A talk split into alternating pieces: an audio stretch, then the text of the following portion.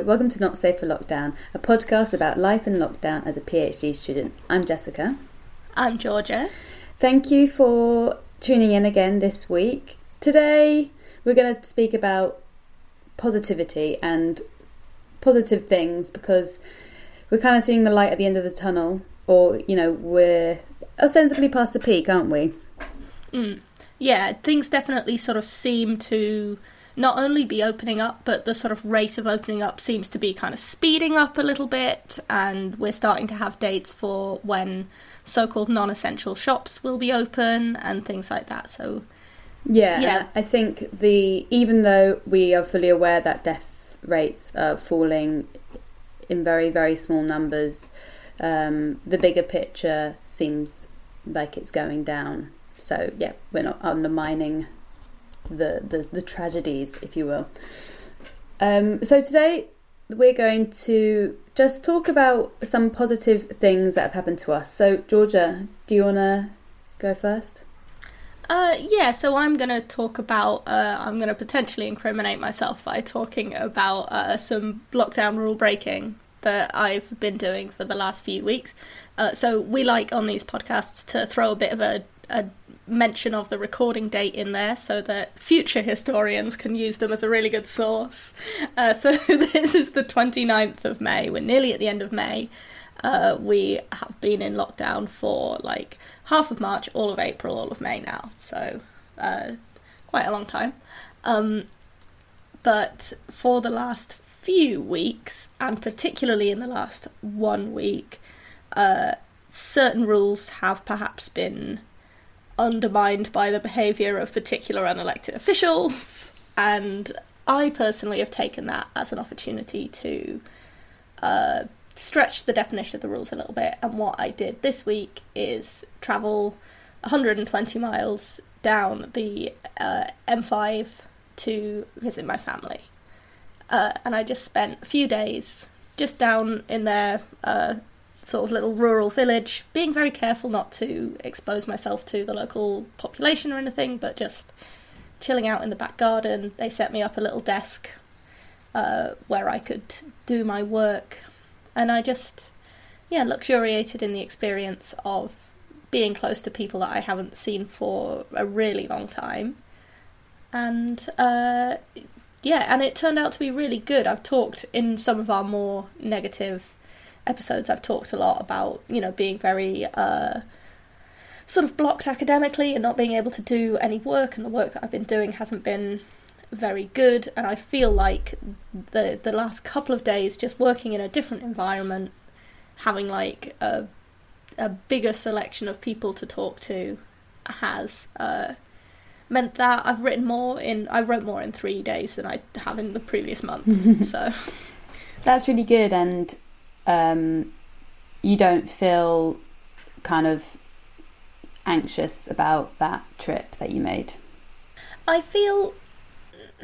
I don't feel entirely unanxious. Uh, my mum's dad is uh, immunocompromised, and anytime she was going to visit him, I was like, "You need to completely, you know, disinfect everything. You need to be really careful. Like, don't hang around me for the hour before you go. Everything like."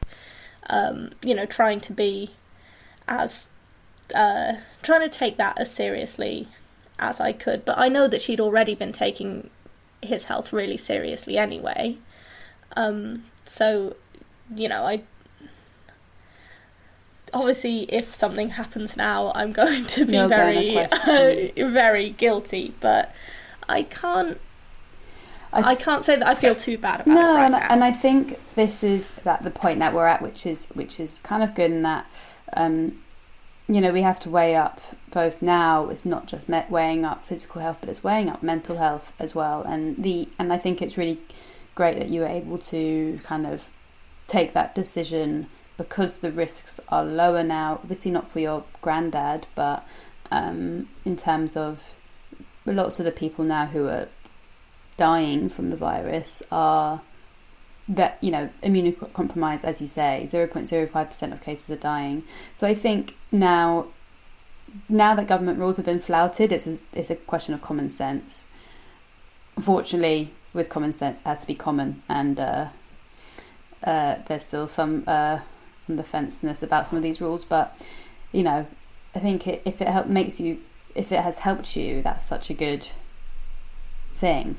Yeah, and I think, I mean, at the risk of maybe uh, giving myself too much credit, but I think it maybe wasn't only good for my mental health. I think that my mum and dad both got quite a positive experience out of it as well. You know, me and my sister have both been far away from them and they haven't been able to see us. And, um, uh, you know, we we all live relatively distant from one another, but we would usually see each other once a month. Like, it's un- uncommon for us to go so long without meeting in person. And it definitely, I think, showed, you know, like we're we're quite a huggy family anyway, but hugs were just off the charts, just at the slightest opportunity. no, I think that's really nice. And sometimes I, because I've been self isolating with my parents, um, or in lockdown rather, at that, um, you know, it's kind of crap. Like I wish I was with friends or whatever, or even my own place. But um, I think I'll look back and be like, how fun that we got to spend that time together.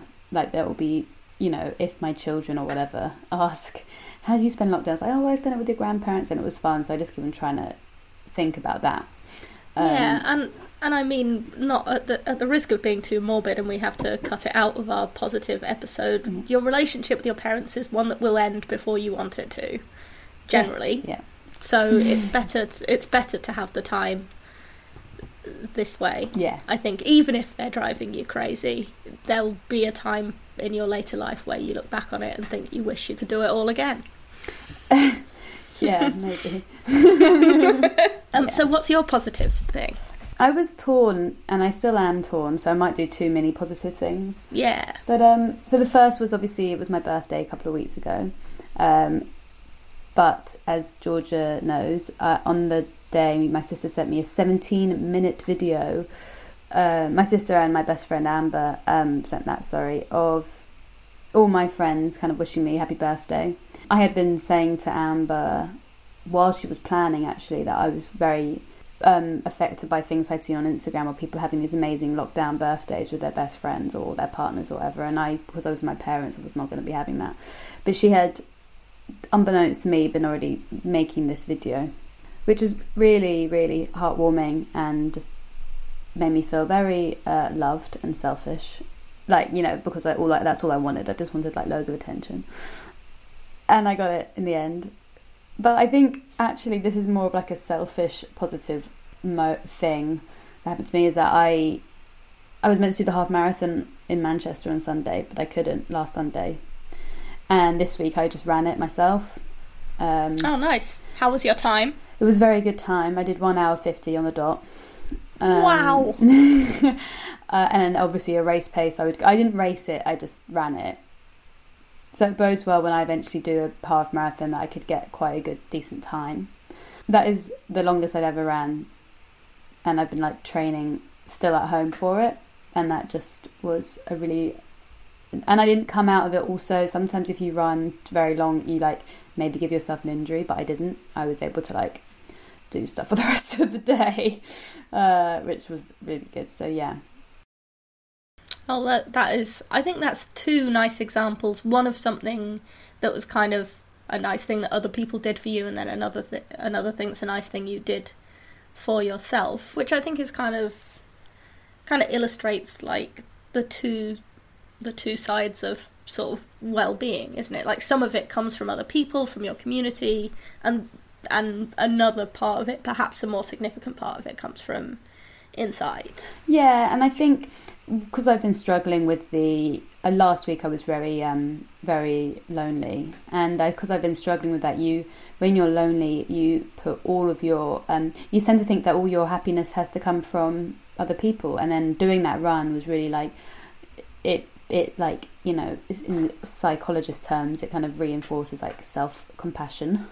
mm. um, and it just reminds you that you can actually do stuff by yourself and and running is known to be a great antidepressant anyway um, but it was just really like empowering and i just uh, felt really good after it. I while i was home i went running with both my parents my mum the first day and my dad the second day. Uh, and we all like all of us are kind of people who enjoy a bit of a jog, um, but we're not like very serious about it or anything. I'm the only one of us who's ever done a race, and I did not do an amazing time. Um, but um, you know, like while we've been locked down separately, we'll send each other Strava screenshots and stuff, and you know, cheer each other on and stuff. And um, I, my parents would always be like, "Wow, you know, you set really good paces comparatively by the group of us." Uh, and then I ran the routes that they ran, and oh my god, it's not surprising that I'm getting around my 5k faster because they just run the just the craziest, like most steep rural routes. That's- Like I'm, I just have these lovely flat tarmac Oh times. my god, Manchester is a dream. It's so flat. When I came back first, it took such a while because North London is notoriously very hilly. I can't go anywhere without going up a hill. Um, oh my god, yeah. And my Strava times, I'm just like, fuck's sake. These don't count. Yeah, they don't get because you do sometimes you lose like twenty seconds off a mile, or you Yeah, gain I- twenty seconds on a mile. Sorry. Yeah, I I probably gained 20 seconds on a kilometre, which is almost twice as bad. And Um, also, just realizing that we don't follow each other on Strava. oh, I I actually don't use Strava. I use a Strava like that I like more. Um, but my dad uses Strava. Um, uh, yeah, and you know, my dad, who is about to turn 70 and has had a quadruple heart bypass, just absolutely leaving me in the dust. Pretty embarrassing. it is really good, but it's making me look forward to coming back to Manchester when it's just going to be flat, flat, flat.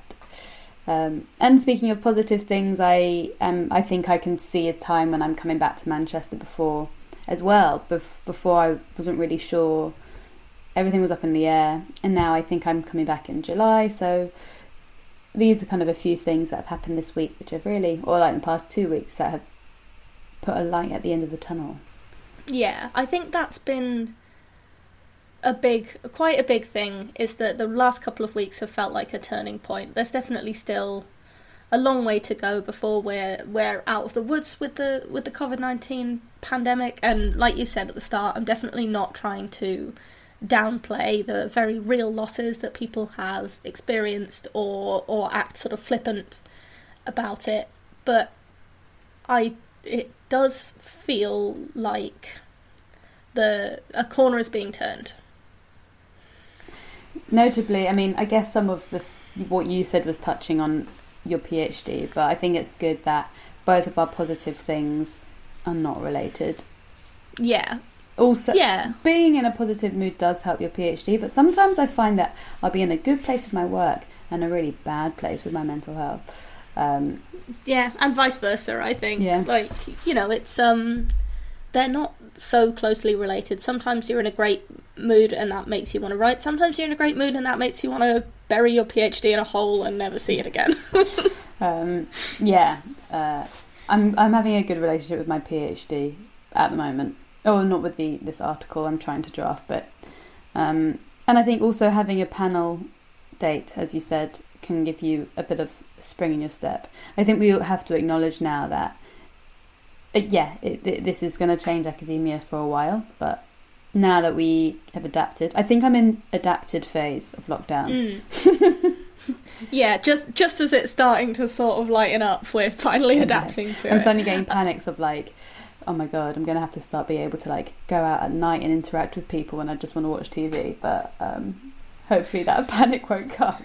Yeah, I think I think that will settle down. I even I get that sometimes, just like what's it going to be like, you know, to be back to normality. But we'll cross that bridge when we come to it. Yeah, exactly, exactly. Um, okay, well, thank you for listening to this mini-sode of Not Safe for Lockdown.